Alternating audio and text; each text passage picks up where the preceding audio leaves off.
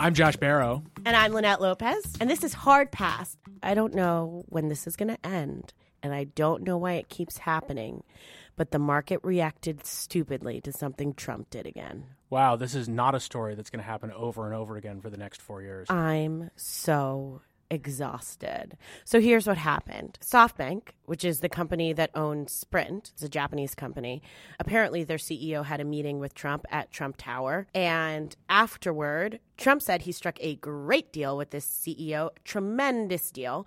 And SoftBank is going to invest $50 billion in the United States and bring over 50,000 jobs. Well, he's making America great again. That's with Japanese money. Exactly. It's so funny, actually, that he's trumpeting this, because if you look back at Donald Trump's writing and public comments in the late 1980s, when he was sort of first getting involved in American politics, you can take a speech that Trump gives today and cross out every instance of the word China and write in the word Japan, and about how the Japanese are taking our jobs and they're out competing us and they're being unfair.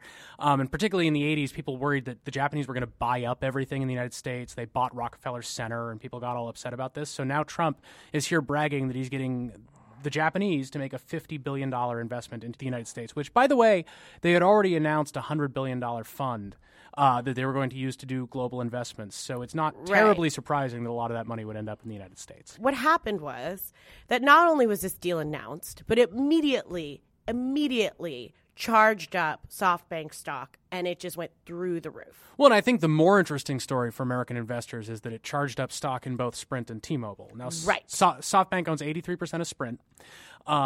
Sprint, which is the number 3 cellular carrier in the United States, might want to merge with T-Mobile, which is the number 4 cellular carrier in the United States.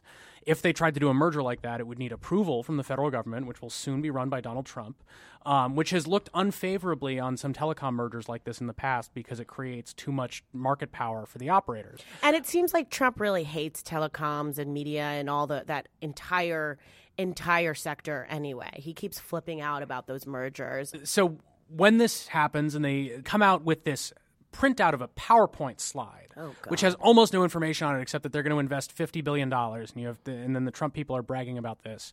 And then there's this huge spike in Sprint's stock price, and then it comes almost all the way back down. Now, Sprint closed up 1.5% for the day when this deal was announced, this so-called deal. I'm making air quotes that you can't see because this is a podcast. Trump isn't president yet. There may be no deal, guys.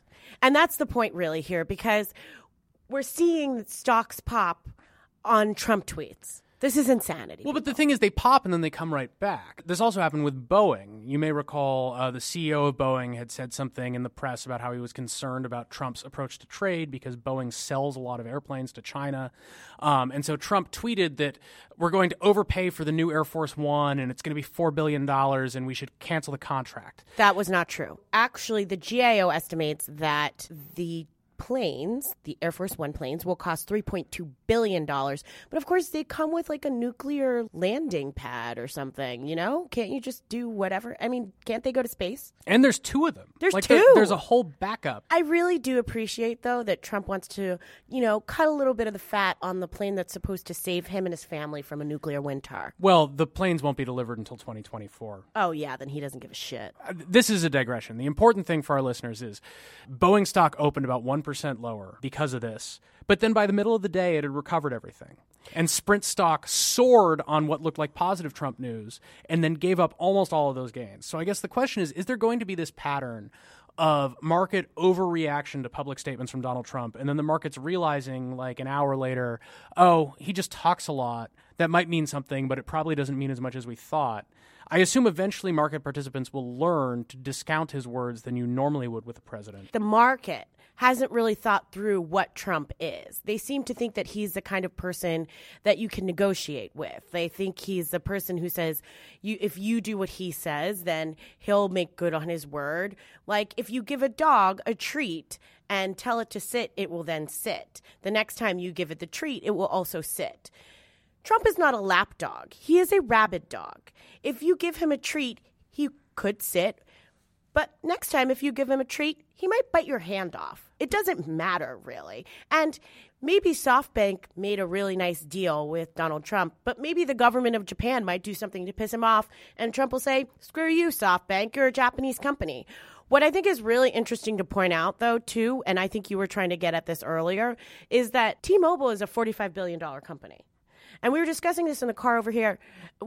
A $50 billion investment might just be the price of T-Mobile. Right. And so if SoftBank came in and what they did with the $50 billion was an all-cash takeover of T-Mobile, that wouldn't be really net investment in the United States. It would just be money from SoftBank shareholders going to existing shareholders of T-Mobile. So we have to wait and see what the investment actually constitutes. They may not even try to take over T-Mobile.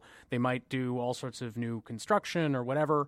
But we don't know yet that $50 billion of investment from SoftBank really translates materially into new investment, new capital, new jobs in the United States. And I think, again, this is something that the business community hasn't really considered.